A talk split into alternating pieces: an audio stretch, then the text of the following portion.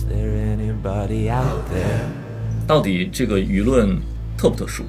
或者这个舆论它仅仅是青年的那种特有的青春期的迷茫、四十五度的创伤，还是说它里面其实包含了某种很锋利的东西？我觉得现在我们的社会面临新的问题，这个问题不仅仅是这个产业链的迁移，而且我觉得也有就是整个人类社会的技术革新的这样的一个问题。我也会担心就是说一些理工的专业有可能它到五年之后可能就不那么有用。我经常会跟就是这个我自己的学生讲，我也没法给你们任何的这个许诺。今天把这个孔乙己捕捉出来，或者说孔乙己文学，这是一个太鲁迅的一个表达方式，所以我自己会把它在文化游击或者说是战斗的意义上来理解它的意义，很精彩，而且是不同于鲁迅，但在精神上又很符合鲁迅的。另外一方面啊，我又得说，这样的一个或者说是文化生产方式，又是太后现代主义的，又是太我们当下这个时代的了。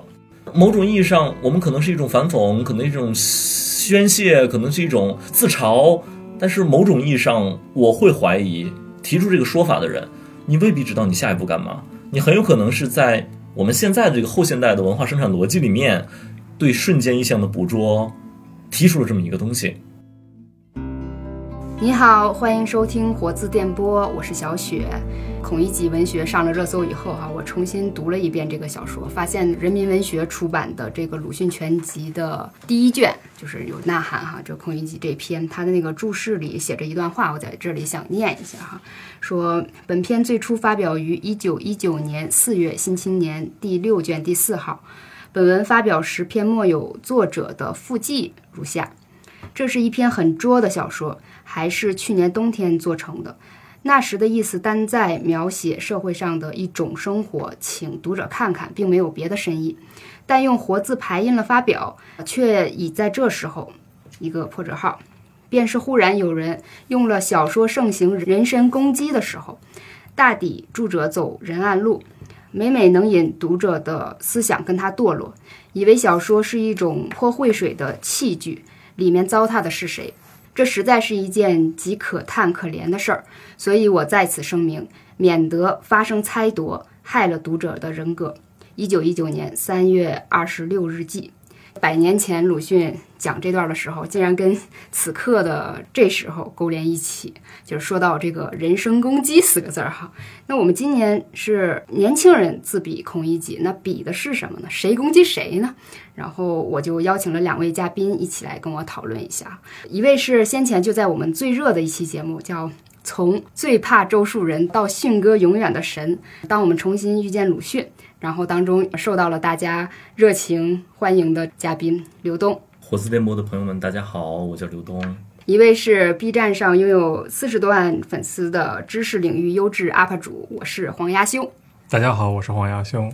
非常感谢两位的到来哈。呃，其实如果说近年来这个鲁迅形象的这种梗化，就是大家都已经非常非常的有这种共识了。但是这次这个孔乙己用意的这个起点和现在的这个环境当中，有超越了表情包的那种娱乐化、消费化的严肃的一面，因为它是用来自嘲的哈。对比的是之前我们用赵家人是嘲别人的。那表意上这个孔乙己文学指的是说这个学历是长衫，然后也有不少围绕这个话题的讨论都会关于学历社会啊，或者是说找工作的这个问题哈。两位见到这个话题的时候，你们的第一反应或者说自己最关心的那一面是什么？刘东开始吧。嗯，那我先说，我看到这个词觉得很有意思，它背后肯定是包含了一种情绪，那这个情绪显然是真实的，肯定是有现实指向的，那这个现实指向肯定是非常现实的青年失业率的问题，尤其是这个疫情之后，我最近看了一个报道，青年失业率达到了 百分之十六点九， 那这是我就是非常惊讶的一个数字，感觉这个在短时间内是不会消失的吧，因为年轻人的现在的主要就业方向是服务业，而服务业又是一个最难传递的那么一个行业，所以在这个意义之上，这个孔乙己文学肯定是有一个很真实的现实基础的。那他们为什么会产生这样的一个概念，这个背后的原因我们是要尊重的。另外一个我非常觉得有意思的是，因为我自己是文学研究者嘛，我最感觉到有意思的是孔乙己的这个小说，我是第一次感受到这个情感的作乐对象。就这个小说一共有五个人，孔乙己、鲁镇人、老板、丁四爷，然后还有那个小说叙事者我，对吧？那个小伙计我，嗯，是第一次就是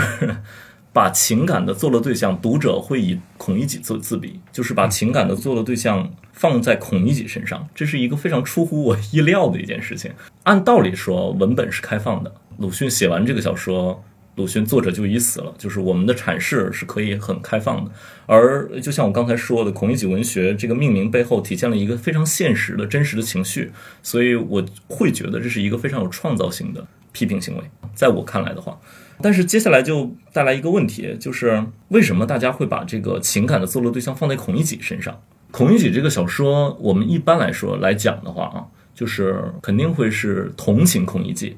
但是孔乙己另外一方面他不是视线的发出者，所以我们在任何意义上都不会觉得自己是孔乙己。一种理解会觉得我就是一个客观的那个旁观者，所以我们所有人带入的是我的那个身份，我既看到了鲁镇人的如何倾轧孔乙己，我也看到了孔乙己如何怒其不兴，哀其不争，所以我们大概是这样的一个情绪。然后现在的研究者呢，因为辨识出了这个小说的反讽，整个小说就变得更复杂一些。大家会觉得这个我跟那个鲁镇人也没有那么大的差别啊、呃，这个是呃我导师吴晓东老师，然后在之前的严家岩老师，包括海外的研究者韩南啊，这个李欧范啊，他们都辨识出来了，就是说这个我，我们其实可以没有那么相信它，因为这是一个回溯性的叙事，有二十年的时间差，然后这个我在当时也笑话孔乙己，所以对这个成年叙事者我就会有一个距离化的审视，就是我们开始没有那么相信他。那你一旦没有那么相信他，我们的情感坐落就可以不那么安稳的放到我身上，那这个时候你的情感态度就会更复杂一些。嗯，就是你会同情孔乙己，会怒其不争，你会讽刺鲁镇的这个看客心态，会感受到这个抽刀向弱势者的这个不义性等等等等，但总而言之，没有人会把你自己放到孔乙己的那个位置上，这个是在所有的小说阐释里面都没有的。所以接下来很好奇的就是读者到底认同了什么？读者到底认同了什么呢？就是一方面我们再回头想的话，孔乙己这个人他没有那么值得同情，他为什么腿断了？是因为他偷，是因为他偷，所以他自己不太干净，而且他自己就是惯犯，对吧？然后第二个是他是一个旧的知识分子，把知识也读死了，所以我们所有人都笑话他什么回字有四种写法。那鲁迅或者说是这个叙事者的态度肯定是一个同情，但绝对不是认同的态度。今天的青年人在认同孔乙己的时候到底在认同什么？我觉得他认同的可能是一个点，就是誓死不脱掉长衫这件事情，就是他宁愿抄书，然后他不做工，然后大家会觉得这是一个自嘲行为，就是大家也没有觉得自己真的是孔乙己，但是我把自己放到孔乙己这个位置上，会发生一种自嘲的效果，而把这个嘲讽的这个对象指向外面，指向外部的社会。这背后就显示出一种怎么说，大学生对于学历的一种调侃吧。这就是你刚刚说的那个，就是学历社会的反思的问题。我觉得这都是存在的，都是客观存在的。就一方面大家知道这个大学学历的含金量已经下滑了，但另外一方面的情感上你又不愿意脱掉长衫，或者说是不愿意承认学历的这个无效性。那这个就是我觉得这件事情某种意义上最核心的那个那个点吧。在我看来，这个事情就跟孔乙己那个时代大家都觉得科举制度已经无效是有高度类似的。然后这两件事情的共性在于，大家都意识到了阶层跃升开始变得非常的困难，孔乙己没有那么容易的考中秀才中举，然后我们呢上大学开始变得含金量没有那么足，所以我觉得这件事情是一个对阶层跃升之难的一个非常具象化的呈现。当我们思考一个问题的时候，确实就会抽离很多层面。还有一个你刚才讲的一个特别好一点，就是距离。如果我们今天对他认同，其实也是他明明就是中学课本，我们上中学的时候肯定都会嘲笑回字有四个写法啊，就过了二十年之后，我们是不是更有同情心了吗？去同情孔乙己，而不是当时的一个嘲笑哈。我话不多说，那黄阿兄这边这第一印象如何？我说我的第一印象之前，我想先就是谈谈看刚刚听刘老师说这个他的感受，我自己的一些感受。呃，刚刚刘老师说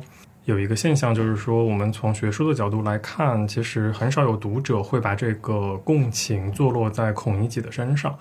然后他问说我们到底同情孔乙己，共情他的到底是什么。其实我觉得这反而有可能恰巧就是说当代的人去共情孔乙己的一个现象，因为正是因为他是从这个鲁迅的这个第一人称视角写到的一个荒诞和这个值得嘲讽的人，所以他反而会让人产生，我的感觉是可能会产生一种哦，原来原来我如此的荒诞可笑，就那个距离感有点可能让今天的年轻人有一种我照了一个镜子啊、呃，原来在他人的眼中我是这样的一个，所以那个嘲讽的距离我觉得可能它制造了一种强烈的原来我是这样的荒谬的那那种感情，嗯、呃，我觉得这是它背后的一个现象。回过头来谈谈看，就是说我自己的一个感受，对于孔乙己文学，我的第一反应是想到我自己的个人经历，因为我是大学就是读文科的，严格来讲是社会科学，主要学的是历史，然后也学了一个经济学。但我在大学毕业的时候，我感觉我经历了一个非常非常类似的这样的一个处境，就是我觉得我自己在大学里面学的这些学术知识对于就业其实没有任何的作用。其实我更喜欢读的是历史专业，但是呢，历史专业里面学的东西我觉得它更多的是导向学术的。然后我在大学里面学习的经济学的知识，我觉得其实也是和现实社会没有什么太强的联系，因为现实社会里面的这个经济运转复杂到你的大学本科的经济学的这些知识其实是完完全全太简单了，那用不上。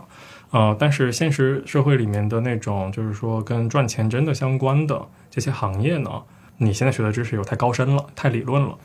呃，那所以说我们学的知识到底有什么用？我在读大学最后毕业的时候，我是真的不知道它有什么用，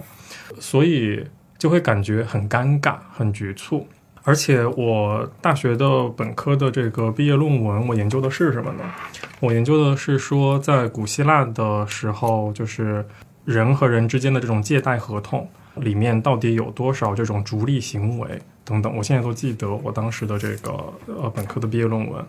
啊，然后我就读了很多古希腊人他们写的这个合同啊，他们的这个史料里面就是对商业行为的这种研究啊。现在其实我想起来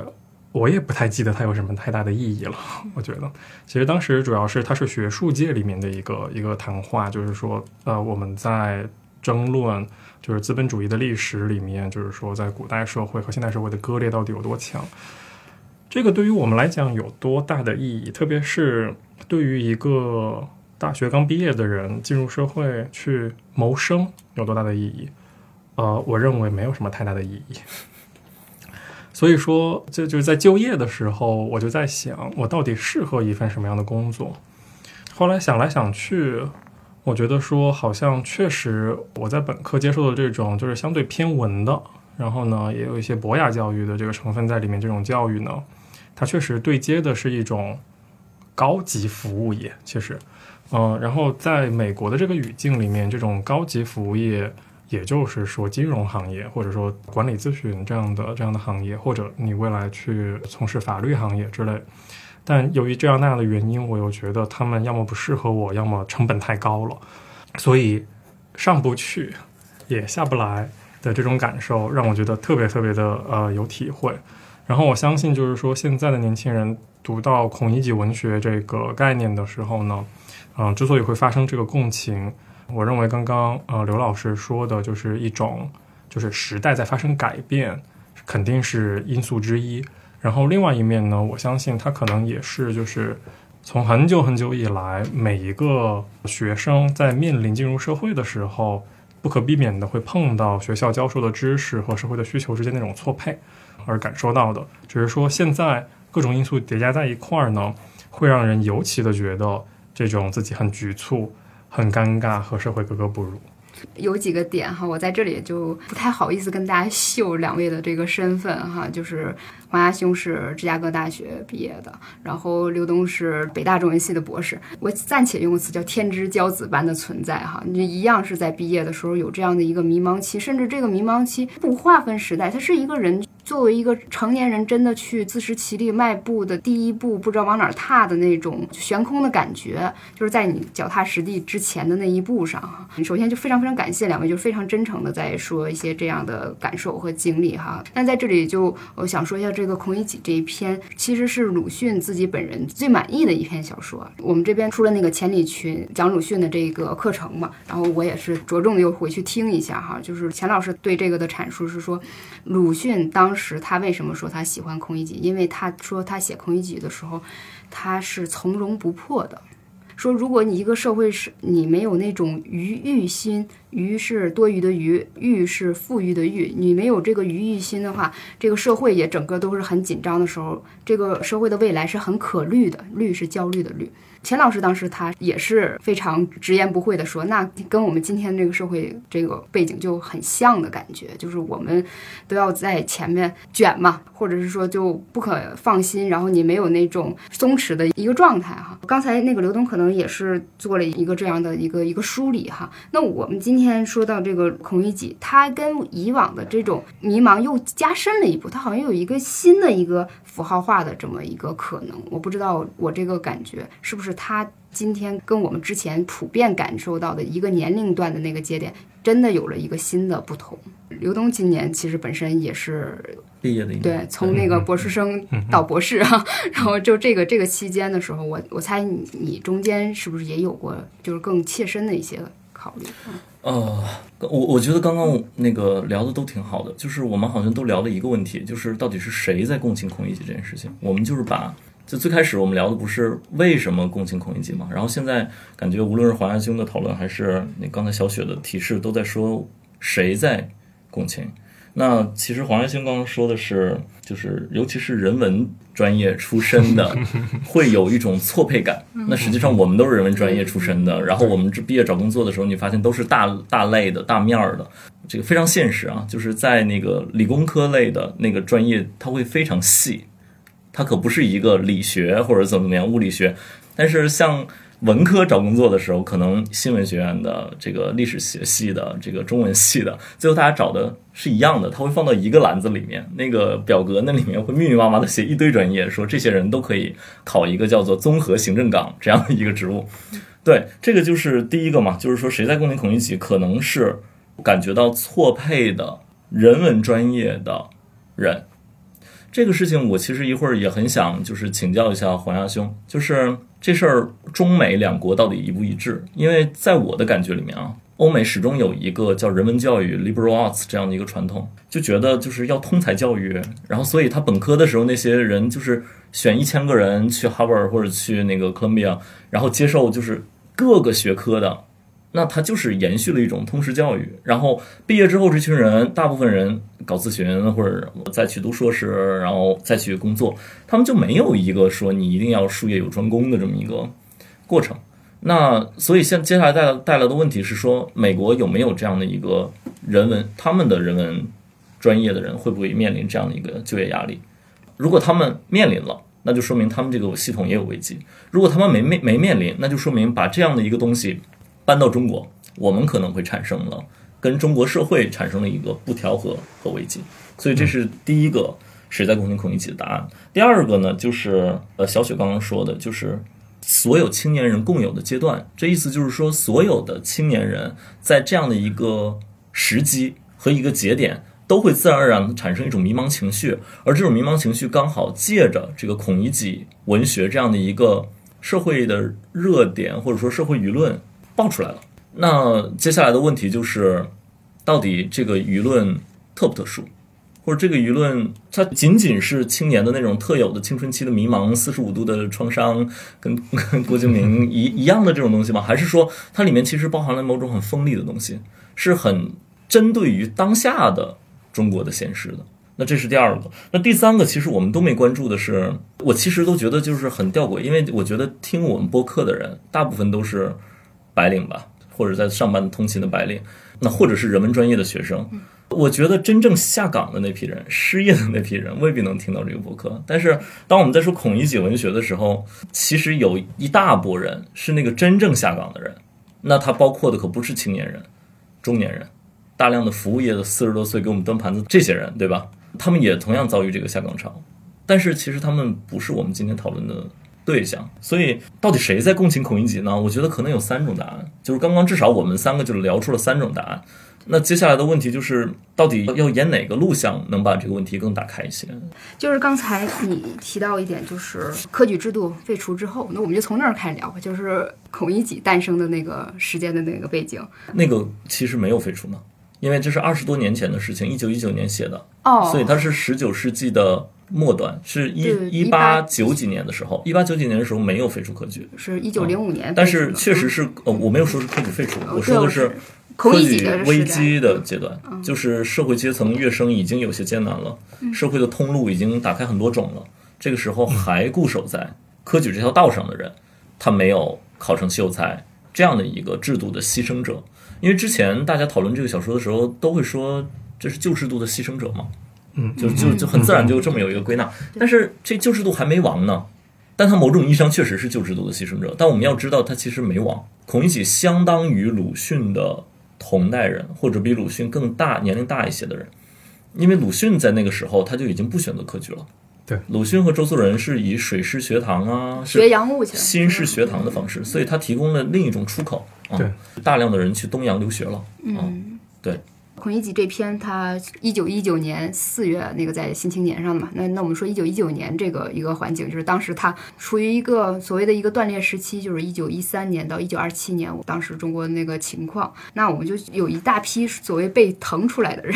就是这些有志青年。他不像过去一样可以沿着科举制度去考取功名利禄了，然后也不见得所有人都有条件去学洋务办洋务啊。然后他们在干什么？这些知识青年他们也从原来的宗族的里面开始进入了一种变成一种身商融合的这种身份哈、啊，商业上也可以取得一些成功，就开始被认可的一个阶段。或者是一大批人也在有一个巨大的迷茫，无论如何吧，就是这个废科举，有人说它是那个清朝灭亡的一个加速器啊。当时的那个环境跟我们今天我们肯定不能是这么对比，但我们可能体验了一种情绪，就是出路的问题。现在我们可能有两条路嘛，一条就是考公啊或怎么样，就是拿到那个最好的和我应该得的，就是我考上这个大学考上这个学校，它是一种承诺。另外一批呢，就是现在有一个刚才你说四十五度仰望天空，然后又出现了一个叫四十五度青年，不知道你们听过没有，就在躺平和你去、oh. 呃内卷之间你可以保持一个四十五度然后他的那个形象是一个俯身的四十五度，我在想你要是斜着躺着那个四十五度不是更漂浮了吗？嗯，所以就不能说完全就是说回到写就那个孔乙己的时代，但是今天这个时代我们可能有会有一种怎样的一个无意识，我们才会有这样的一个心态。呃，我想我想稍微就是接着刚刚刘老师说的一个问题，就是可能先谈谈看一个中国和美国的大学教育的一个相对来讲的一个对比，然后呢为这个问题先增加一些角度。刚刚刘老师说在美国大学它其实会有很多的这种博雅教育，博雅教育呢它是属于说你入学之后我就要让你学不实用的东西。呃，为什么最开始要开设这样的博雅教育，是因为在最开始美国大学大概在二十世纪二十年代的时候呢，就特别希望能够在特别实用的教育和本科教育之间隔一堵墙，这样的话大家能够更多的纯粹的投入到学术上面学习上面去学习一些进入社会的必要技能，但它不一定是专业知识。所以说我自己本人呢在读大学的时候就是体会了这种非常典型的这种这种博雅教育，就是说大学有三分之一的时间都需要去阅读各种各样的人文经典，但也包括学习很多理科，就包括必须要学习生物，必须要学习物理，呃，我是作为学文科的也需要学这些。那它会不会也会制造一些就业困难的人呢？绝对会，绝对会。嗯，就特别是尤其是像我，我觉得我之所以在大学毕业的时候会有这样的一种迷茫，是因为我其实在大学的时候我喜欢学通识课多于我学专业课。嗯、呃，我觉得通识课特别特别有意思，其实我现在都还挺记得的，就当时我学物理课我学得还挺开心的。嗯，就当时我觉得如果不是这堂课的话，我可能就是都不太知道一些就是跟我们的世界运转相关的一些基本的道理，包括生物课我觉得也是一样。那历史课和这个文学课、哲学课更不用多说了，我觉得就是现在很多自己的对于这些学科的认识都来自于那些，但它确实跟就业没有任何的关系。然后我觉得美国之所以会有这样的一个设置，在中国可能没有这样的一个土壤。中国其实也有很多人在做这种博雅教育，比方说这个之前甘阳，然后他们在中山大学做这种这种文理学院的这样的一种尝试嘛。我觉得中国的土壤要贫瘠一些的一个原因是，我认为在整个世界的经济上面，美国和中国还是在产业链的不同的这个位置。美国在产业链的更上游，其实这个上游的位置呢，需要很多高端服务业的人才以及参与到这个财富再分配的这个环节里面来。那最最典型的就是金融业，就美国的金融业是超级发达，但金融业说白了，我们是在我们真的在创造财富嘛，对吧？我们我们并不是，我们只是在分配资源。那我们需要很多很多这种能够面向多个行业、有快速学习能力，而且呢善于和人打交道、善于说服、善于嗯这样的广义上的做生意的这种人。那这些人在大学里面学习什么，可能那个专业知识是次要的，不是说你只有学了生物你才可以去做医疗行业的投资，而是说你能够更好的和人打交道，更好的表达自己的观点、分析问题等等。但我觉得中国在产业链的偏下游一些，我们是制造财富的人，我们其实制造财富的人，所以说我们需要更多的工程师，我们需要更多这种专业人才。那我认为就是总体而言，学习人文的、学习通识的人在美国会更好就业，因为他会有更大的、更广的这个就业面，包括做学术这方面的资源还有这个出路都要更稍微宽广一些。但是呢，在中国我觉得我们的大学是社会的一部分，那大学能够办成什么样，大学的毕业生大家的出路怎么样，肯定是会被社会现实所局限的。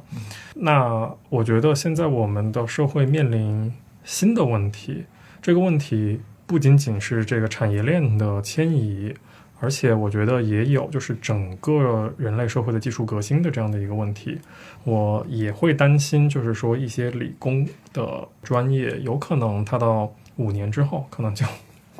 不这么有用。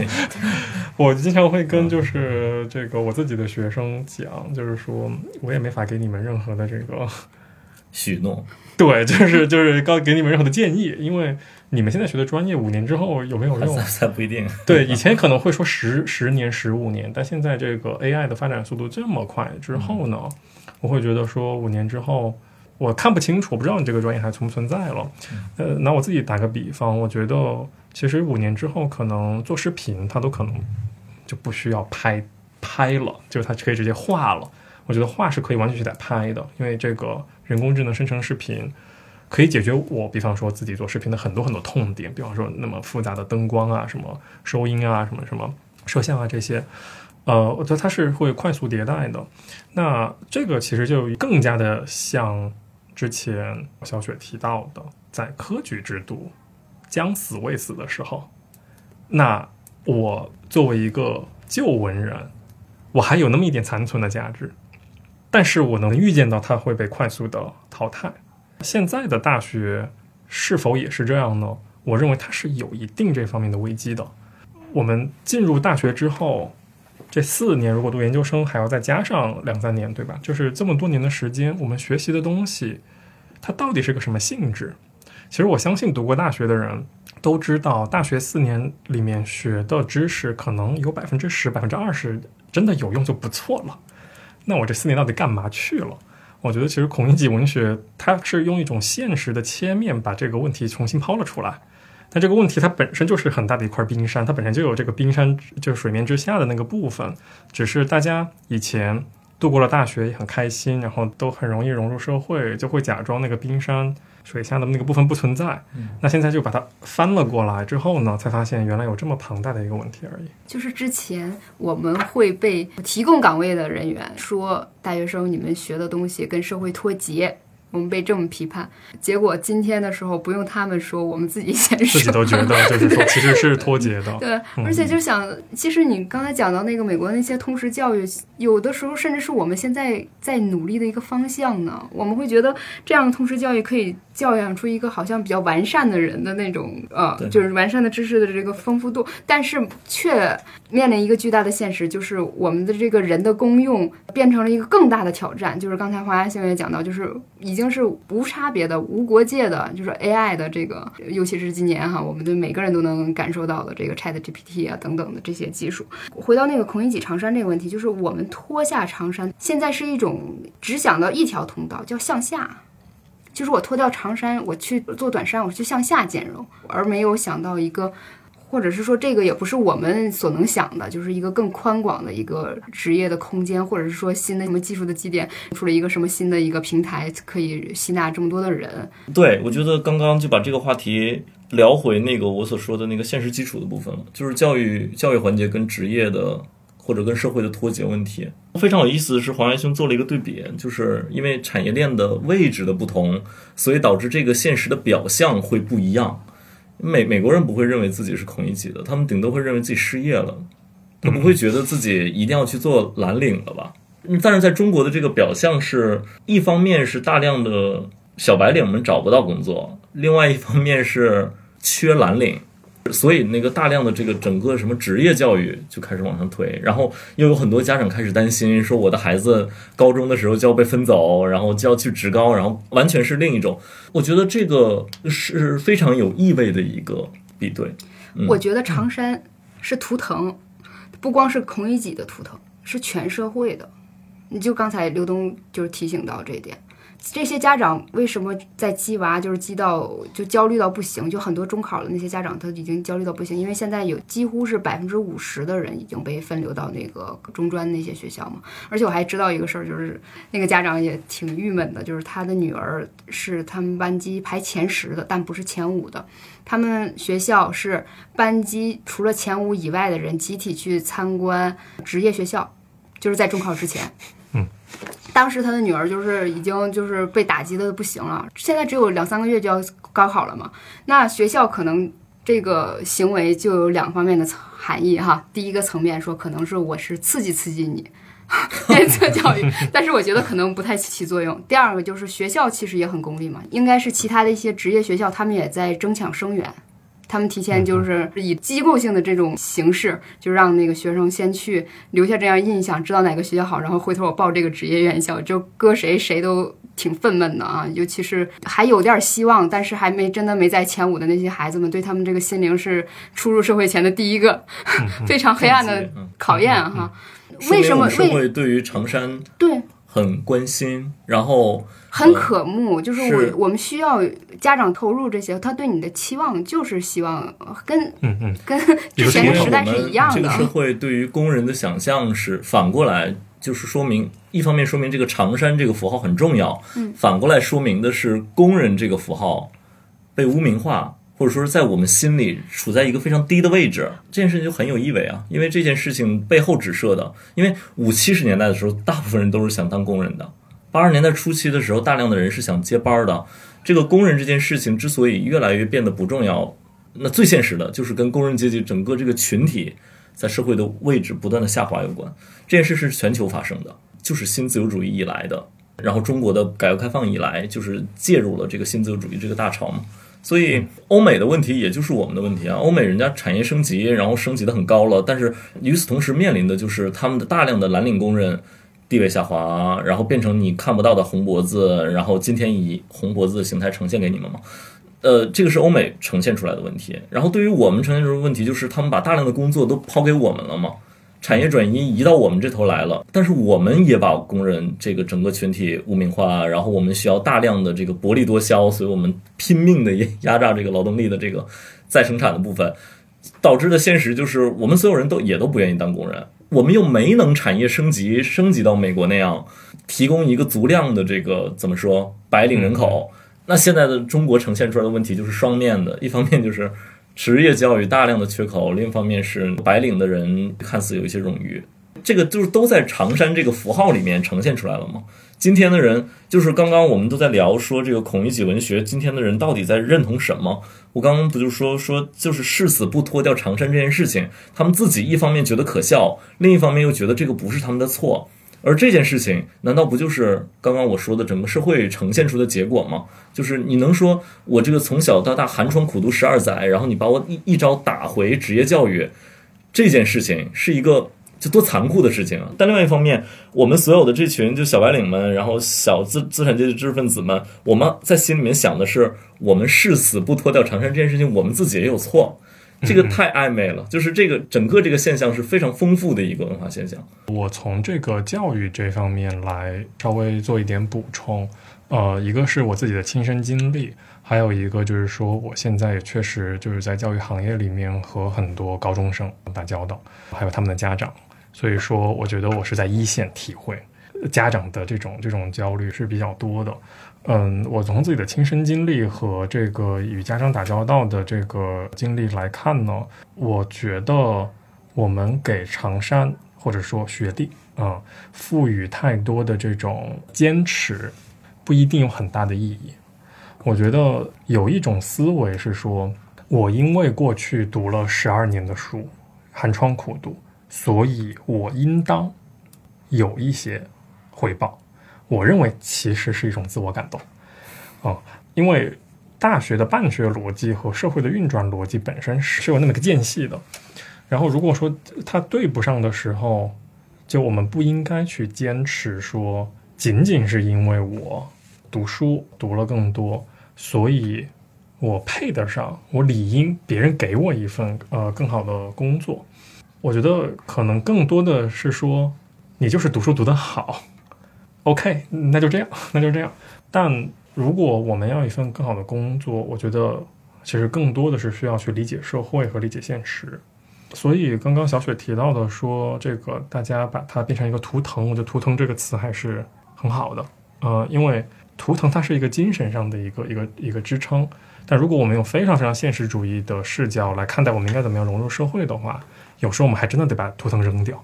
包括小雪刚刚也说，大家想脱掉长衫就是要往下走，但是不会往上走。呃，我对于这件事情的一个看法是，我们必须得往下走。其实就是任何一个就感觉到了这种尴尬和局促的，然后应该融入现实的人呢，应该首先去打破就穿在长衫里看到的那些简单的运转逻辑和就是这些价值的体系。先脱掉了长衫往下走了之后，也许我们才可以穿上更好的，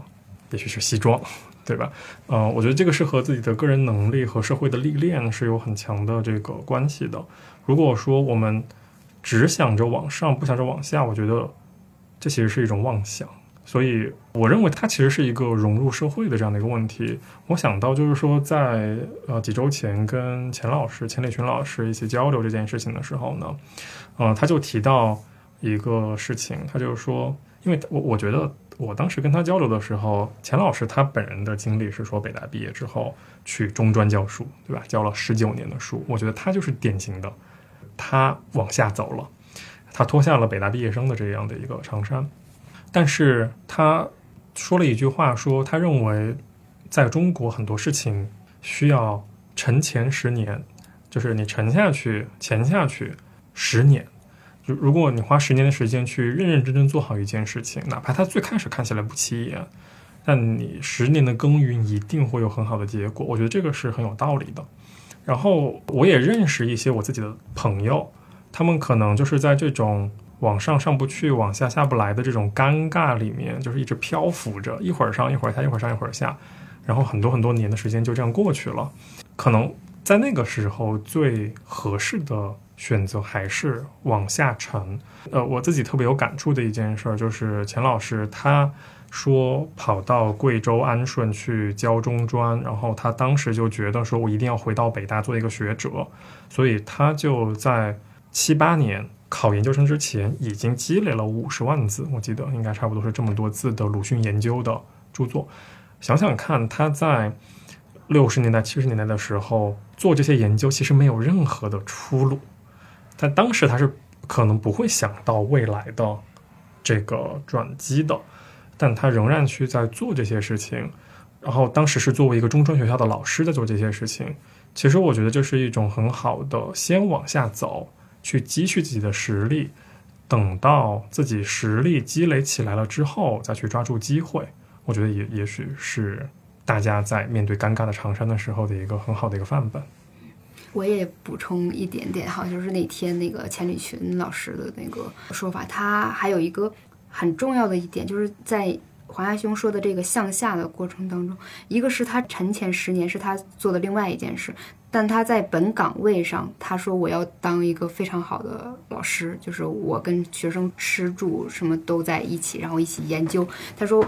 狡兔两窟，就是我这一窟我也要弄得好好的，然后关注到我的这个现实，我把握住我这个现实，然后心里有另外的一个目标，就是默默的去做。他还用了一个叫什么悄悄的生存态度还是什么，嗯嗯嗯，我还特别感慨，就是刚才黄亚兄讲的那个说呃，你上了一个好大学，我们现在那个心态其实真的需要改变一下。因为我个人的话，我的本科学校是很普通的，然后我工作了几年我又重新回到了学校去读研，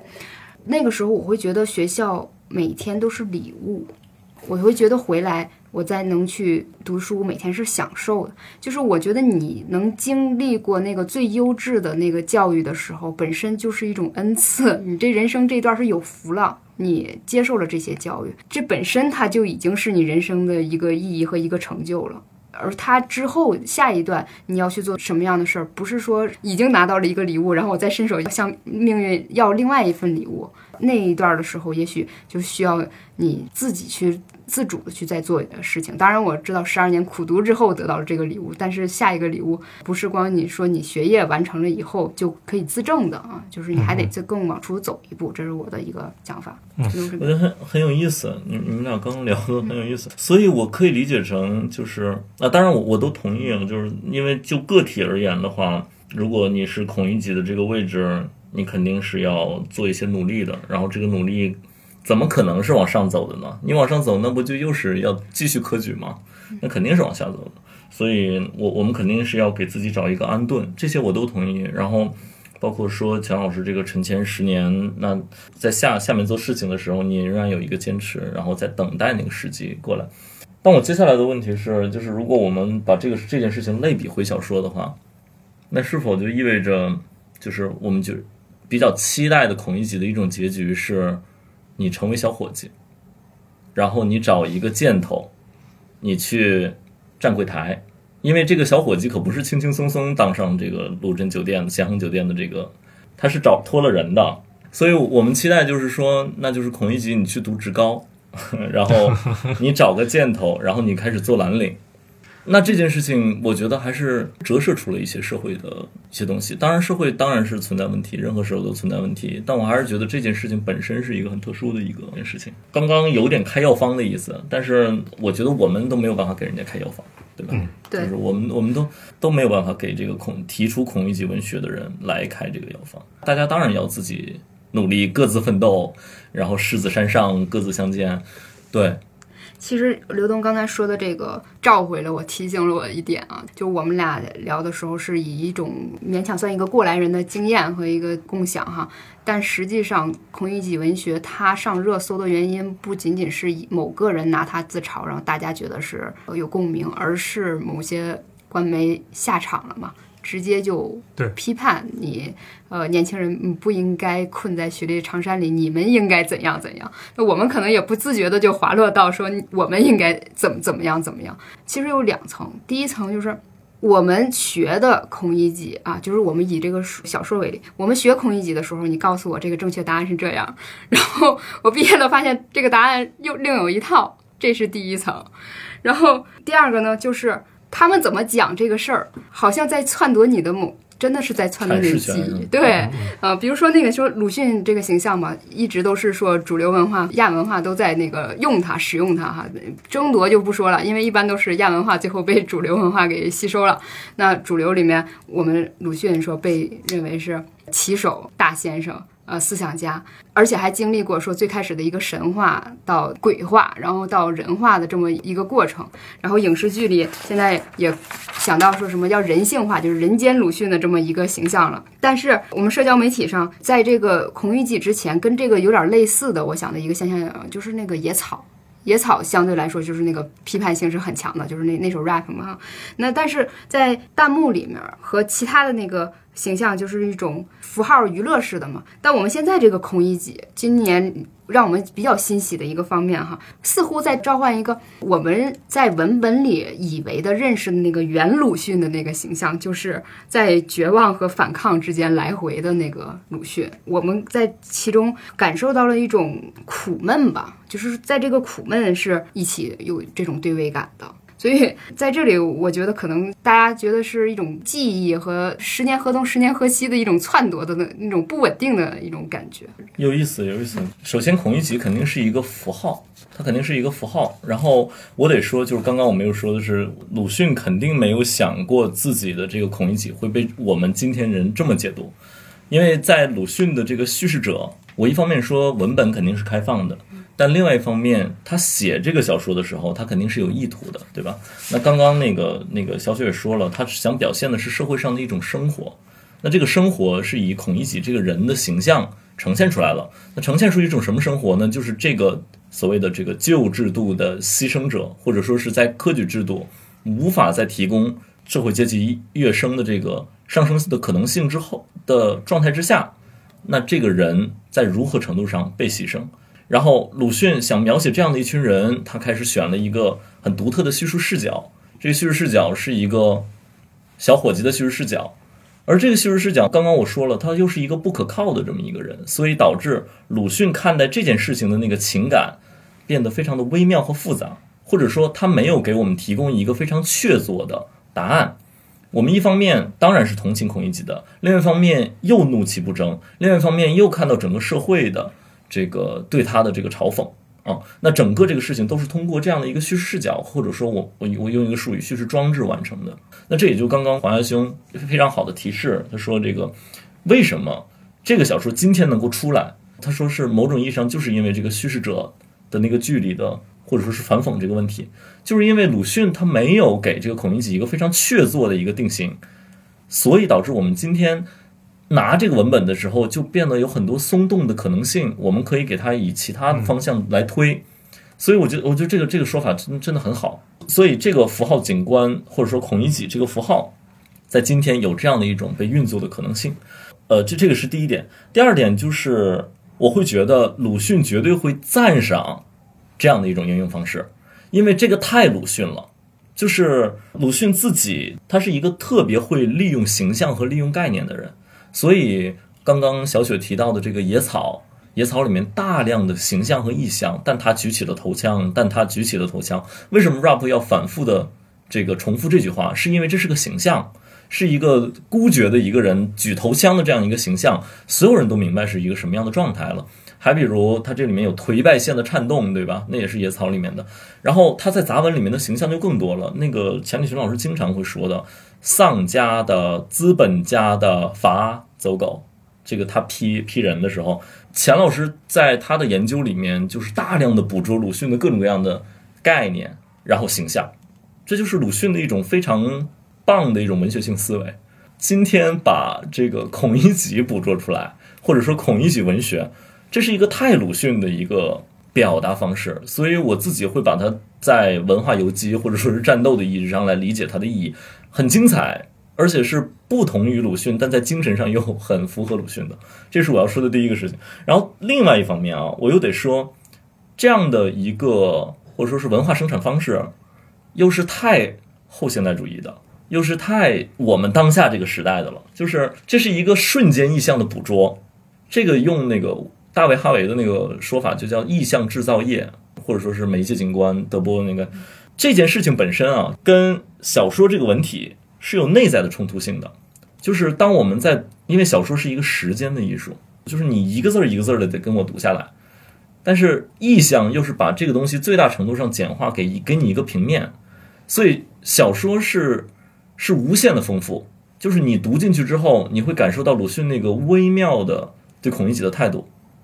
但是当我把它变成一个瞬间的意象的时候，它在某种程度上最大的简化了那个小说的意涵。所以我得说，这种方式又是一个跟小说文体有内在冲突的方式，而这种方式又高度契合当下的什么一分钟读完《红楼梦》啊，三十秒给你讲完这个黄金时代这个电影啊，这是一个符号的生产和再生产的过程。所以我自己对这件事情就又是觉得是一个很复杂的现象，对，很很有意味，是一种鲁迅式的应用，但是我们却是在一个完全不同的文化逻辑的意义之上，耦合了这个跟鲁迅的那个想法。因为鲁迅的杂文是说这个时代有这样的一个状态，我从这儿抓一个眉毛，从那儿抓一个眼睛，然后我一起凑出时代的眉目。鲁迅是在这个文化战斗的意义之上，非常清晰的知道自己要干嘛，然后我啪啪啪打，怎么说，进行文化实践。我们今天提出这个孔乙己文学，某种意义上我们可能是一种反讽，可能是一种宣泄，可能是一种自嘲，但是某种意义上我会怀疑，就是提出这个人提出这个说法的人，你未必知道你下一步干嘛，你很有可能是在我们现在的这个后现代的文化生产逻辑里面对瞬间意象的捕捉提出了这么一个东西。当然我得说，在他们两个之间是很耦合的关系，很有意味，所以我觉得是很有意味的一个现象。那你要问我的态度，那我肯定是支持，因为在我看来文本肯定是开放的，任何人都有这个诠释的可能性。但是就具体的这个小说来说，这个叙事者肯定是给了答案，叙事者肯定是有自己的答案，但是鲁迅又肯定会很鼓励这样的一种表述方式。嗯，我觉得刘老师刚刚提到，就是说孔乙己其实有两个，一个是作为小说人物的孔乙己，那他是符合这个小说本身的这样的一个语境的，然后另外一个是作为一个瞬时的这种符号被生产出来的孔乙己。其实我觉得我们今天探讨的孔乙己更多的是后者。我觉得刚刚刘老师说的这个点非常的好，就是说它其实是一个非常符合我们现代社会的文化生产的一种方式。那我觉得我们的社会善于制造这种符号，因为符号是可以被消费的。刚刚他说到说我们去制造这种瞬时符号的时候，其实我想到的是说我们的消费行业，特别是时尚行业，比方时尚行业对于文化的符号的一些借用、呃、比方说时尚行业很喜欢艺术家，他们会制造一些由艺术家为代表的符号呢，比方说我有点想到就是很多当代的抽象艺术家就就会经常的被印在各种文化的这个 T 恤上面，然后呢帆布包上面，然后就变成这样的一个符号。所以我觉得孔乙己文学好像也是一个，它的主要的功能其实可能还是被青年人消费。然后然后我觉得青年人消费这个符号的原因是我们有很多的苦闷嗯和不满啊、呃，我们需要就是说找到一个对象，然后来寄托我们自己的这些情绪。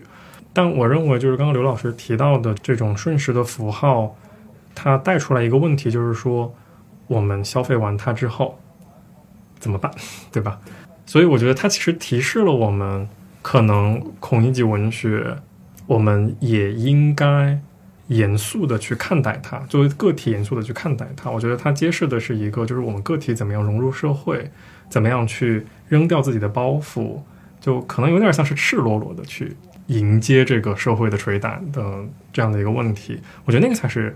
我们关心孔乙己文学到最后的一个本质。但如果说是参与到一个文化现象里面去，对它进行一个相对比较浅薄的一种消费的话，我认为不会有太大的对于参与者的帮助。对，我觉得黄安兄帮我又捋了一下思路。对，我觉得说的非常好，就是这正好是这个瞬时瞬间意象的捕捉和小说之间的悖论张力关系的那个彰显。就是说，如果我们只是安于要是消费一下这个符号，就是说 OK 这个话题太有意思了，它成为一个微博的话题，刚好说了一下我的心，然后我就发了一个一百四十字上去，然后就结束了，就了了。那这件事情对于我们的触动就是还是是非常有限的。那我们怎么才能，那之后怎么办呢？刚才黄安兄问就之后怎么办呢？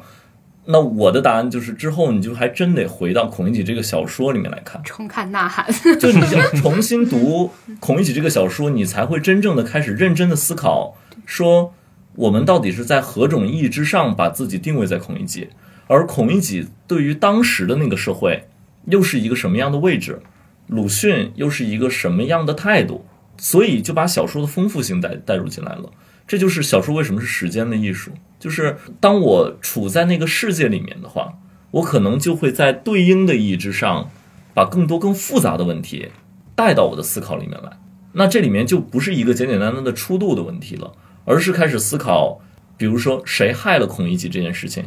那我们就开始思考人和社会的关系，体制的关系，然后我们就开始思考孔乙己自己身上的。那文本当然是开放的，如果你的思考是一个总览式的思考，你肯定会想到社会，想到人和体制的关系。如果你的思考就是局限在孔乙己这个人身上，你当然会从孔乙己的命运中得到一个自我反思，你肯定会想到要脱长衫这件事情，对吧？无论如何，进入文本或者说是进入一个更抽象的东西，反倒是促进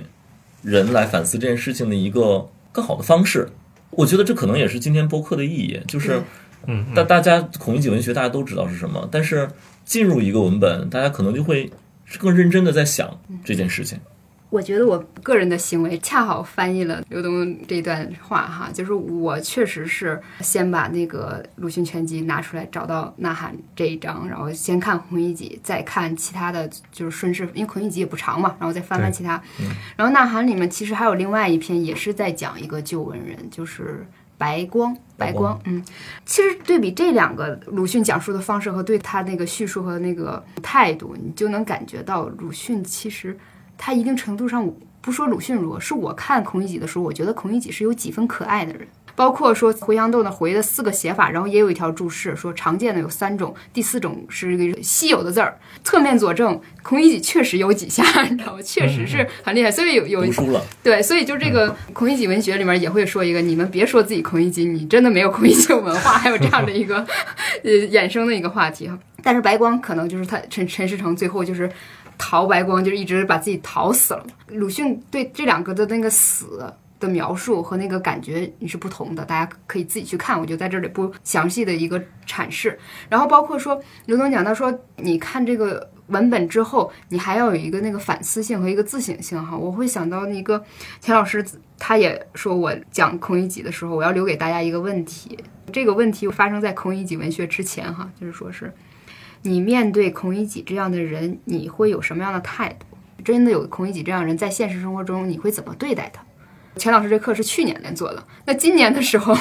真的就变成我们全社会都在问：如果我是这个穿长衫的孔乙己，我怎么选择过生活？是脱还是向下？怎么样？反正你不可能去偷，对啊，有这么一个比对，然后说究竟是谁害了这个鲁迅笔下的这个旧文人？我觉得鲁迅他写这个的时候，对旧文人或者是新知识分子的形象塑造，他其实有是有一些偏倚，或者是说。有一些自己的这个，我这请教刘东哈，是不是有这么一些那个态度在的？比如说，他说这个孔乙己是一种生活嘛，就是一种人的生活。那我们可以想想就，就那那个时代，对对对对，就是那对新知识分子他有什么不能说是美化吧，或者是说就呈现出一种形象，给人一种。榜样或塑造吗？但是我在没有，但我对，因为我非常苦苦恼的想到了就药嘛。就想到了药嘛，他被杀头嘛，但是他当然那是革命者，对革命者、嗯、然后他最后可能说给了大家给他一个花环，说是寄托了他自己的一个愿望吧。 嗯, 嗯, 嗯鲁迅对新旧知识分子塑造这个问题很有意思、嗯、就是刚刚小雪也提到了呐喊中的其他文本、嗯、我的老师张丽华老师他研究鲁迅、嗯、然后他有一个很好的说法，他说鲁迅这三本小说集合起来都是可合观的，讲的都是有一个核心的主题。呐喊处理的是鲁迅是在一九二零年代在反思辛亥革命的历史，所以你看这里面的或多或少，这里面的人旧文人或者是各种各样的，反正他是在各个阶层和各个层次的意义之上来思考辛亥革命这件事情的发生到底给中国带来了什么。九斤老太那个那篇小说里面，就是九斤老太的那个那个他的儿子七斤，讲的就是他那个辫子被剪了之后突然张勋要复辟这件事情，然后它最清楚的折射出的就是辛亥革命对于一个很边缘的一个小乡村到底有什么样的影响，仅仅是剪了一个辫子的这样一件事情吗？鲁迅是在反思这件事情。鲁迅对于辛亥革命的态度非常之复杂，导致他的这个小说各个篇目里面的对于辛亥革命的这个认识也极其之复杂，嗯，是一个很斑驳的认识。到底带来了什么？还是还是带来了一些东西，嗯。然后彷徨讲的就是新知识分子的历史，所以其实如果你要找新知识分子的话，应该在彷徨里面找，比如说在酒楼上啊，就是吕吕维甫，比如说这个孤独者呀，那就是魏廉书这样的人，那实际上是鲁迅同辈的人。鲁迅是跟魏廉书、吕甫一代的，那他实际上是在彷徨里面把这个新知识分子有一个非常相对化的一种有距离化的一种审视和看待，其实某种意义上是在审视自己。那我们能够很清楚的看到，吕维甫和魏廉书也是被相对化的在小说里面被处理的，他们也是看到了这个新知识分子的处在旧社会的这个夹缝里面，他们那个失意感，无论是在酒楼上还是孤独者，都是以一种失意感的情绪。那个吕维甫不是嗯，虽然东游之后饱读诗书，但是最后只能去教什么呢？只能去教《诗经》。那某种意义之上，我也很好奇，为什么大家不共情吕维甫啊、嗯？大家共情的是孔乙己，对吧？但实际上，知识无用论。但实际上，知识无用论，单纯从知识无用论或者说有一个错位的角度来说的话，那新知识分子这一代确实回国之后，民国给他们提供的这个就业的这个空间就是非常有限，这件事情客观存在。但是你发现就是大家没有共情这个啊，这个所以这个是这个新知识分子这个鲁迅这一代他是有反思的，然后那个他的下面的一代在彷徨里面也有反思，就比如说那个幸福的家庭啊、伤逝啊，那里面都有那个小说主人公嘛，那实际上那就是鲁迅培养出来的青年们，那他们这些青年们鲁迅同样是给他们一个非常相对化的审视的。我刚举出来的彷徨里面的各个篇目都有反讽，鲁迅都是非常距离化的，给他们一个非常情境化而复杂的一个理解。那对于他下面这一辈的这个青年各种各样的表现也是非常有看法的，鲁迅啊还是很有距离的。然后再是杂文里面的，因为鲁迅是大量的受青年的攻伐，另外一方面鲁迅又大量的扶植青年，鲁迅跟青年的关系是一个很辩证的关系。所以呃，如果要是说鲁迅对于新旧知识分子的塑造，我倒真觉得鲁迅是一视同仁，他是抓所有人的问题啊，是抓了所有人的问题。无论是《呐喊》里面的孔乙己这一辈是跟鲁迅完完全全相隔的，如果要是一个纯的新式知识分子会特别看不起这种人，会觉得你自己选的路，你自己要在那个封建的旧制度里面继续待着，这件事情跟我没关系。但鲁迅可不是这样看待这个孔乙己的。然后对于鲁迅自己同一辈人，就是他们同样东游西游，然后但是回来之后却发现难以搞革命，然后在社会上很难有位置，一部分人就开始下沉，一部分人开始进入社会而开始对于革命有一种怎么说放弃的态度啊。那鲁迅对于他们这些沉沦者同样也是有一个很复杂的态度，一方面是同情，看到了自己，但另一方面又是批判。然后对于这个幸福的家庭、伤逝里面的这些新的新培养出来的新新式教育制度培养出来的青年知识分子，鲁迅同样有一个相对化的态度。对于后面的跟他一起论战的那些青年，鲁迅也是看到了他们长处，又批驳他们身上的问题。所以鲁迅是一把尺子量了所有的人，反倒是对于新知识分子的那个评价会更为严苛，因为他们特别希望鲁迅内心中最期待的知识分子是一种有机的知识分子，是真的就是干革命的知识分子，就是真的改变社会的知识分子啊。所以他的每一篇小说最后他都有那么一个潜在的出口的问题。嗯，这期播客讲的这个话题真的是可以把这个孔乙己文学的这个符号化的景景观哈，咱们转变成数字人文了，就是给大家讲了一下这个鲁迅的这些作品，而不仅仅局限在一篇你的中学课文当中。当你有这个疑虑和问题的时候，就是稍微像黄牙新公讲的是沉潜一下，回到文本中你去看看当时他讲的到底是什么，而不是限于这种呃即时性的一个满足和一个抒发上啊。我觉得刚刚刘老师已经说的特别好了，就是我自己也很受教，就是说鲁迅到底对于知识分子有什么样的一个期待。然后呃，他说到说最后鲁迅对知识分子的期待是一个想要改变社会的，而且可以去改变社会的这样的一个知识分子，我觉得还是很有触动。呃，因为我感觉知识分子要谈改变社会很不容易，尤其是有的人会以知识分子的这个身份自居的这种所谓知识分子呢，呃，更不容易。因为其实有一个很有意思的现象，就是大学里面学的比较实用的，尤其是理工科的人，不会说我是一个知识分子，他会说我是干嘛干嘛的。但是呢，这个文科生会说我是一个知识分子，因为他不干嘛，也就是对吧？就是说和社会相对来讲更脱节一些。所以我觉得可能这个长衫和知识分子的这个身份中间有一层微妙的一个联系，就是说它好像是一个无用性的这样的一个一个象征。那无用的人，或者说在当下看起来没有马上的用处的人，呃，应该怎么样去改变社会？嗯、呃，我觉得还是回到我之前说的一个点，就是说我觉得可能还是要向下走，可能还是要脱掉长衫之后比较赤裸的去面对社会。我认为虽然我们现在的社会有很多很多的挑战，但是我永远会很欣赏敢于去做实业的人。这个做实业的意思就是说，可能我现在做的事情很不起眼，哪怕它是卖早饭或者做咖啡、呃、做酸奶。但我也认识一些，就是我觉得接受了比较好的教育，然后他看到的一件事情可能就是说，比方说我有个大学同学，他就特别想回到他的这个菲律宾的老家去做风力发电站，因为他觉得就菲律宾这个缺电，而且呢菲律宾它是海岛国家嘛，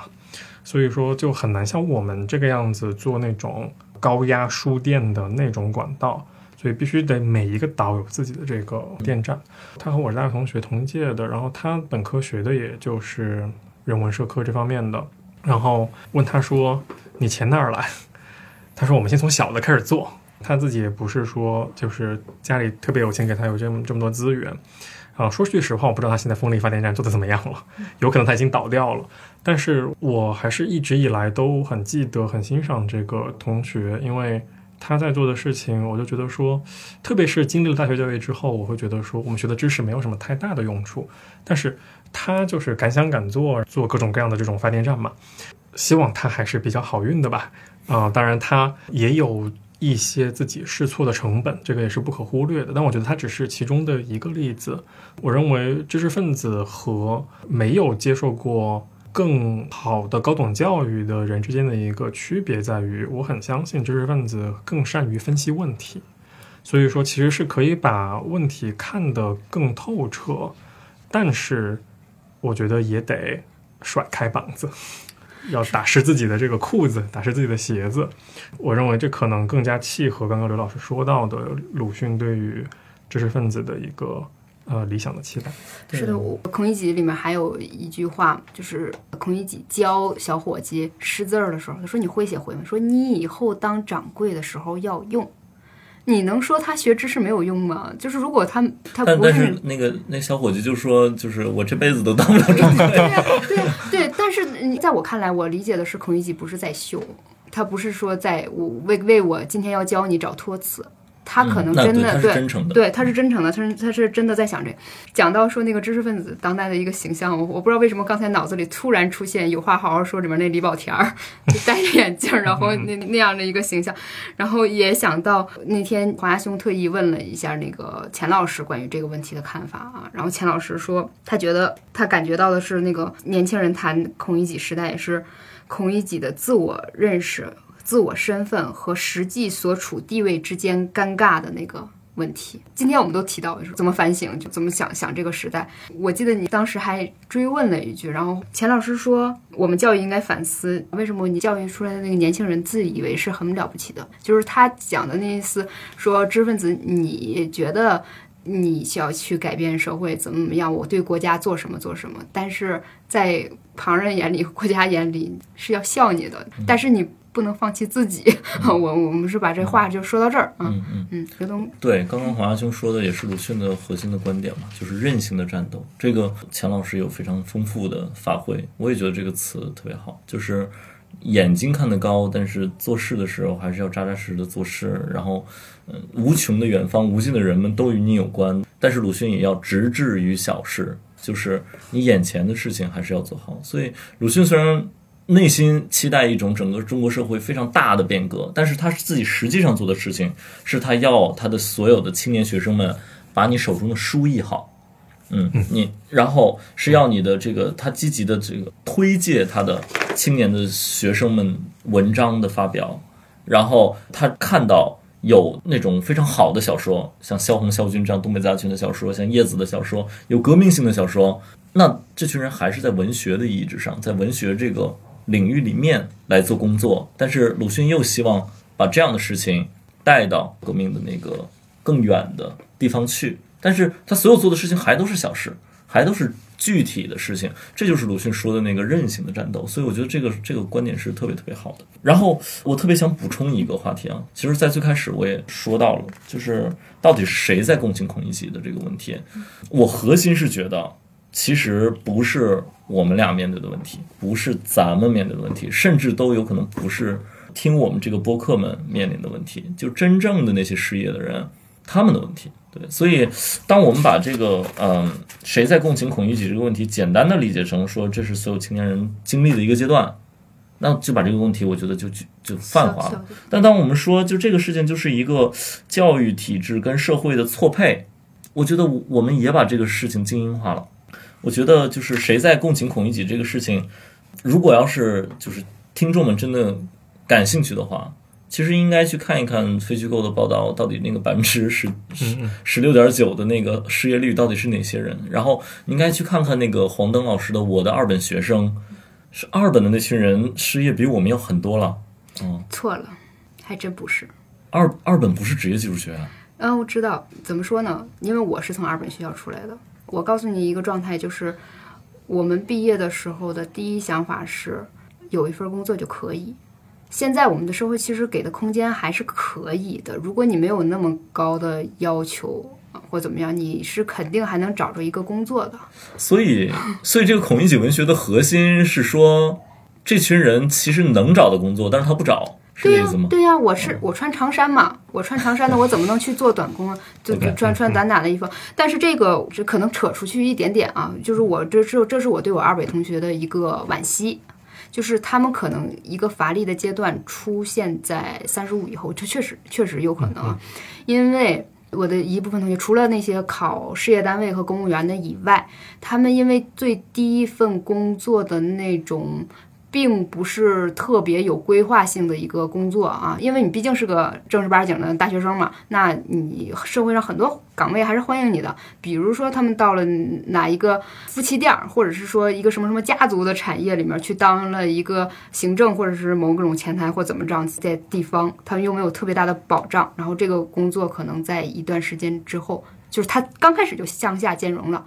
那到三十五岁以后就是你说的。他如果没拧着那个劲儿往上走了，去又开了个什么店又怎么着的，毕业的这十几年用的那个技能并不是特别专业性的，他没有掌握就是一个行业里你该做的这个所有链条没有打通，直接选了一个轻便的方式，直接找了一个工作，但是换了这，所以他像我现在觉得最大一个问题就是二本的学生他的适应能力太强了。你看我的二本学生了吗？我当时很不满意的，就黄登老师你为什么不给那个呃二本学生一个，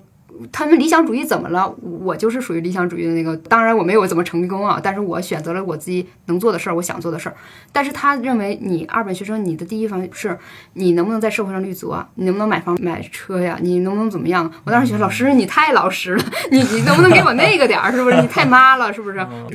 我的想法，这是我作为那个亲身经历的一个学生、嗯、我会觉得你的黄登这本书是批判性阅读的。对啊，就是你太强调适应能力了、嗯、而且二本学生他相当一部分的啊，像像我这种就是觉得我适应能力超强，就是给我工作就可以，我会认真的去做。我觉得哪一份的对我来说都是经验，就是心态很谦卑。同时现在的一个问题就是你怎么自持你的理想主义。我之前的一直的一个问题就是二本学生你可以保持理想主义的，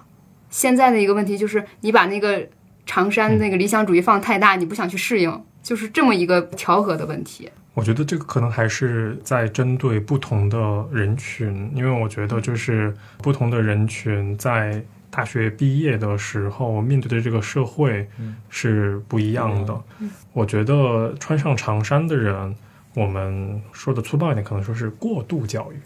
然后呢，可能比方说我们在探讨学历并不高的大学毕业生的时候，就是说大学里面还有教育还有一些欠缺嗯的这样的一个问题。刚刚小雪提到就是说很惋惜自己的二本同学的时候，我觉得这个也让我呃很有一个感触。我觉得就是说人还是肯定是应该就学习是一件好事儿。学习永远是给我们带来很多很多价值的一件事情。我们可能今天就是我和刘老师，我们探讨的更多是属于过度教育的人，不不是说你读了很很好的名校才是过度教育，有的时候可能就是说你面对的这个就业环境，就让你已经稍微的过度教育了。我觉得我们所批判的是说过度教育还是应该有一些放下身段，然后到社会现实里面去学习。然后我认为就是说，如果说大学没有给我们很好的比方说思维技能的这样这方面的培训的话，那么肯定还是应该往上走，去尽量的通过社会现实或者读书来提升自己的这种思维能力、吸取信息的能力、呃鉴别信息的能力。这样的话它也会持续的带来职业上的成功吧。嗯，我其实特别喜欢当时问钱老师的一个问题，你说钱老师你好像有一种特别强的能力叫想象另一种现实的能力。嗯嗯，我被这几个字说实话我都有点感动。这种我我甚至就觉得在社会里学习啊，就是你不要觉得那个就是只能在大厂或者是特别好的那种工作单位里你才能学习的，人民群众的这个智慧是无穷的啊！如果说就学历而言的话，二本那是二本院校，咱们国家的教育部没有一本学历、二本学历这一说，都是本科学历，是吧？这是社会上又给加的一部分的内容，就是想象另外一种生活的能力和一种可能。我说我的其他同学一个补充哈，就也许他并不是在一个职业的规划范围内给你一个你觉得他可能再去给别人打工的一个能力，他们也许就是可以就像自主创业，就像对灵活就业，就不要嘲笑这这个词儿。有的时候虽然也很颠簸吧，他们也可能在模仿父辈的一种生活。今天我我干点这，明天我倒腾点那，就好好在社会还有空间的。比如说弄了一个什么什么驿站啊，承接了我地方的什么京东的快递，就等等的。我有很多同学在初高中的一些同学在做这些，人家活得很火热。而且不会想到是孔乙己文学，对对对，孔乙己文学啥玩意儿啊？就是怎么想的，不是生活的一个现实了。对，所以讨论的和这个事儿也，我们也不要去假装自己去爱怜其他的人。每个人只要认真生活的人都活得不错的，就很好了。很有意思，很有意思。也是因为就是咱们不是有一个播客嘛，然后我就在回想，因为因为我是从我是文文学专业的，我就很自然在最开始的问题肯定是。为什么他认同孔乙己这件事情太有趣了，也不是一个鲁迅给你的角度，但是大家都认同。接下来我就在就是因为这个机会啊，我就在我脑子里面翻我读过的所有的这个中国现当代小说里面，就是因为从客观上来讲，知识无用论或者说是这个知识被客观社会的构造给挡住了，导致一部分人冗余起来了。这件事情是中国的漫长的二十世纪里面频繁发生的事情。嗯，然后我就在想，就是我们的这个文学作品到底是怎么反映它的，很有意味。就是不同的这个文学构造其实呈现出是不同的理解嘛，但是没有一种理解是我们今天这么敏感的一种理解，这个特别有意味。我刚刚说这个孔乙己是一种方式，然后另外一种方式就是刚刚说的这个在酒楼上这种方式。那李维甫这群新式知识分子们确实在民国找不到那个位置，他们学的都是实行思想，但是你教的就得是子曰诗云、女儿经，你就得回去去当家庭教师，你都不是去中学当个老师。对，这就是一种知识错位，对不对？但是鲁迅对于他的这种理解，不是说是他跟社会之间发生了错位，鲁迅的理解是说社会错了，但是人也堕落了。鲁迅强调的还是那个韧性的战斗那个角度，对不对？然后我接下来想的是那个整个左翼文学的小说，左翼小说里面大量的这个，比如说燕京大学的这个公子哥们、这个小姐们，其实毕了业之后也没工作。因为文员是非常少的，这个时候我发现他们是怎么写的呢？其实大量的女性事实上啊，就是回去当太太当小姐了。因为燕京大学这样的学校不是一般人能进去的学校，都是富家有能力的这个教会大学嘛。当小姐了。所以大批的小说的着眼点是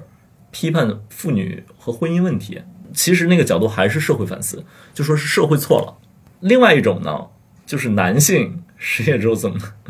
搞搞革命去了，所以大量的实际上是左翼的革命小说，要拿手枪，然后他们要被迫下沉，然后你原本是一个大学出来的，然后你被迫就要去做那个，对，这是接下来，然后再接下来啊，就是其实最近也很火，就是我我我想到的其实是路遥的小说，就是在七十年代初八十年代就这样的，包括人生，包括平凡的世界，这里面其实也是这个问题。那个最近这个人生之路不是被翻拍了吗？我就很好奇，大家为什么不把这个事情变成高加林文学，而用孔乙己文学？因为高加林实际上是一个你可以共情的那么一个情感坐落位置。这个高加林是一个什么样的事儿？最简单的说，就是高加林中学毕业没有考上大学，因为他的农村户口，就必须回到公社里面去做事情。好不容易当上这个老师，因为他有文化嘛，让他去做小学老师，结果被他们村的这个村长的孩子给顶了，因为村长的孩子也同样的这么一下，就是公社要拔人的话，会从优先的拔这个小学老师，他就能转非了啊、嗯，所以这是一个香饽饽。高加林就这么痛苦，然后突然天空中一道明亮，就是他的这个叔叔转业高级军人，转业回来做了就业局的局长。一下子这个路就打通了，就是叔叔虽然不同意，但是那个副局长立马就给他走关系，就给他安排到城里面去工作了。他就当了记者，脚也飘了，乡下的媳妇儿也不要了，乡下的女朋友也不要了，金字般的他的金字般的这个小镇、嗯、整个这个高加林这个县，然后结果最后呢，这个又又在城市交了他的这个中学的同学一个新的女朋友，结果最后呃，怎么说？鱼死网呃，不不叫鱼死，呃，叫什么？两鸡飞蛋打，鸡飞蛋打。这最后又回到了这个这个公社里面，又回到了这个村里面。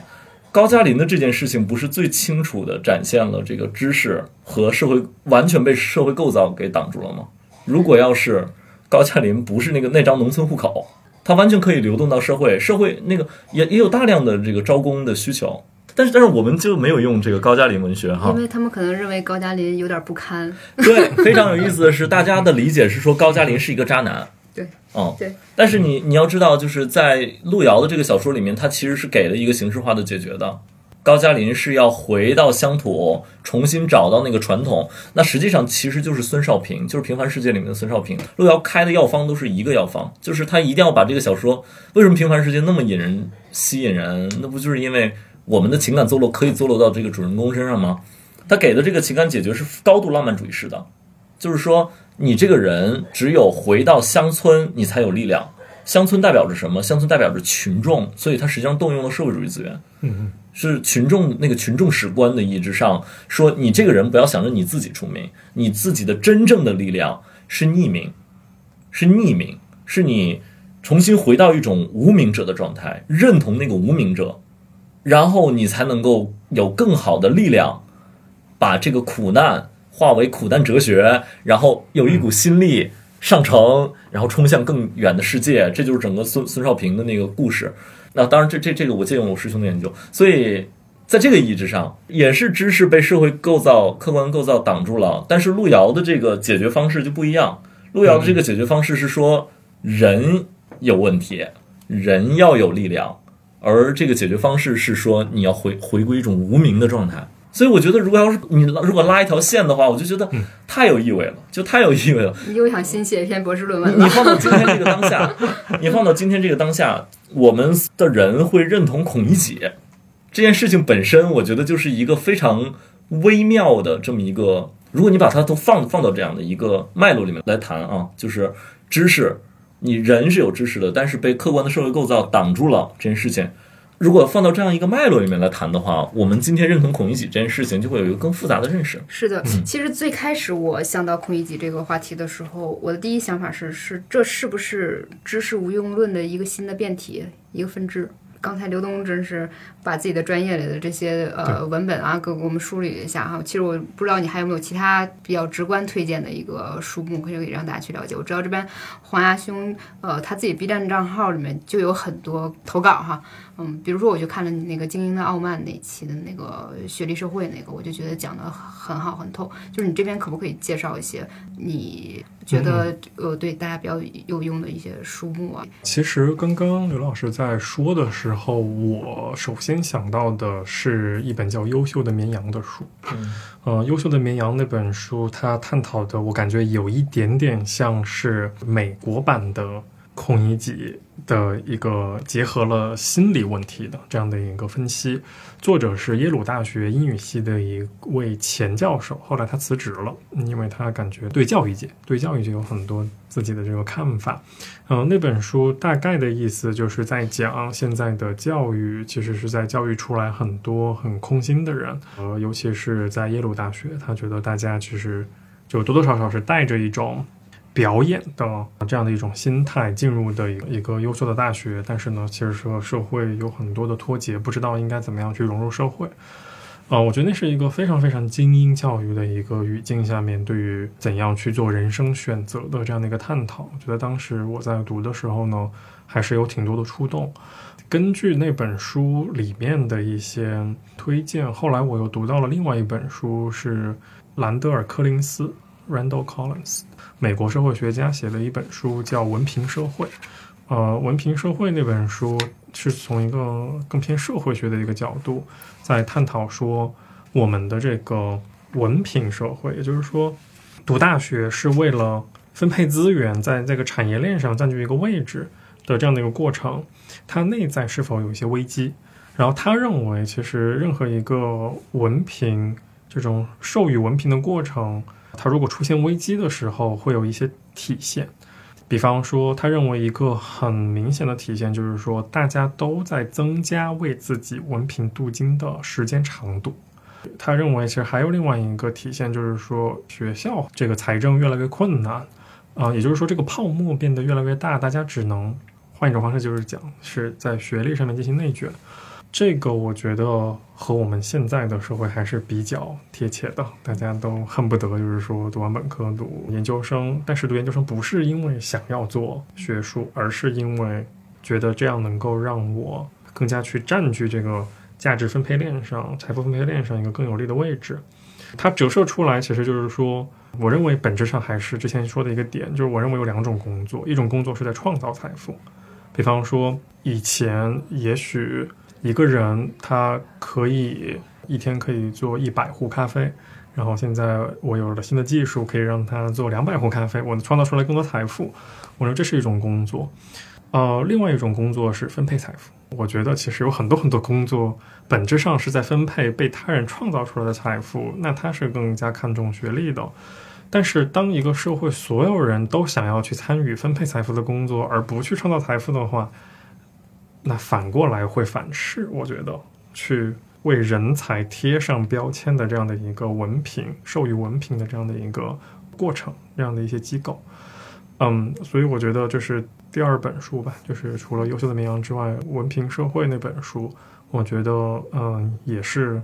很应景的。就是因为我我最开始想这个题的时候，他刚刚提到那个《优秀的绵羊》，但其实《优秀的绵羊》的作者还写过一本叫《寒门子弟上大学》，这两本其实都可以对读的。因为寒门子弟上大学实际上说的是美国精英大学里面的贫困生越来越少，这件事情其实在北京大学发生的。那实际上背后就是那个阶层固化的问题，然后这里面也包含了美国新自由主义以来他们那个工作越来越 higher class， 就是越来越高级，然后整个工人阶级被背弃的那么一个问题。我我其实还有一个就特别想到一件事情，有一个黑人教授，然后因为他呢做斯拉夫研究读完了之后，然后他的弟弟美国黑人，然后他的弟弟就是一直是一个非常普通的社区大学，然后之后就出来做生意怎么怎么样，结果他弟弟混得比他好比他富，然后他呢就呃因为他也是名校，应该是密歇根吧，做 Slavic Studies 出来，然后博士最后到社社区大学教书，还是到某一个大学教书。我为什么知道这件事情，是因为他写了一篇长文来说来论证说为什么一个美国黑人要来做斯拉夫研究，然后他把这些故事啊什么的都写在里面去了。我当时读完的这个感觉是觉得很有趣，就是他在知识层面进行了大量的梳理，整个这个斯拉夫研究的这个历史是什么样的，美国黑人切入他的角度会有什么样的新意，什么样的不同，然后包括他自己的各种各样的经历，他自己感受到的压迫情感的杂糅的这么一篇文章。但我读的时候我就在感觉，就是我真正的发现知识的探讨有的时候会绕开一些本质性的问题，因为他自己实际上面临的那个核心问题是白人特权的问题，是这个领域里面如果是一个黑人，如果要讨论 Slav, Slavic Studies 讨论斯拉夫研究，他需要给自己设定一些意义。嗯嗯，白人就是一个普世的这么一个状态，那这背后带来的问题就是说他们这个领域里面白人教授的话语权的问题和黑人教授被怎么说有一个 kind of racism， 就是有一点点种族种族的感觉，有一种这个种族接续的这么一个感觉。但但是这个这个教授没有考虑的，恰恰是把这个东西绕开了。他考虑的问题是知识层面的，是说我这么一个黑人教授，我作为美国黑人，我切入斯拉夫研究有哪些优势，什么不不不。所以有的时候知识他探讨，恰恰是把问题绕开了。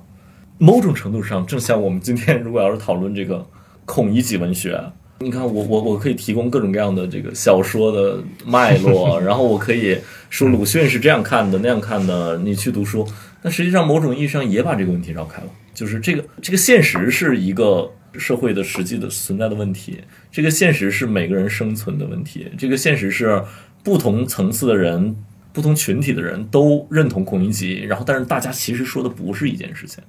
那我不知道我们今天的这个探讨是不是把大家也绕开了，但是很有必要，很有意义。嗯，我觉得从历史的层面上来讲，每一个时代都是充满危机的。我们十年十年的划分，其实感觉，比方说现在我们去看六十年代就不说了，六十年代那是那是非常有，就全世界风起云涌的。然后在七十年代，我觉得世界上也有它自己的经济停滞的这样的这样的一些危机。到了八十年代、九十年代都都会各自的就是。社会现实、经济现实、文化现实都会有，然后我觉得文化和社会就会折磨我们。我觉得每一个每一代毕业的年轻人都一定会体会到那一代的最严峻的那个现实。比方说，我记得我毕业的时候，大学毕业的时候，八年前，一五年，一五年毕业的，我一五年毕业的。然后我觉得我毕业的时候体会到的一个。比较严峻的这种社会现实，当时在美国，我觉得美国所有的财富全都集中到了，就是要么你有，要么你就啥都没有的那样的一个那样的一个那样一个情况上面。嗯，所以我觉得我会和今天的孔乙己文学有一些共情，也是因为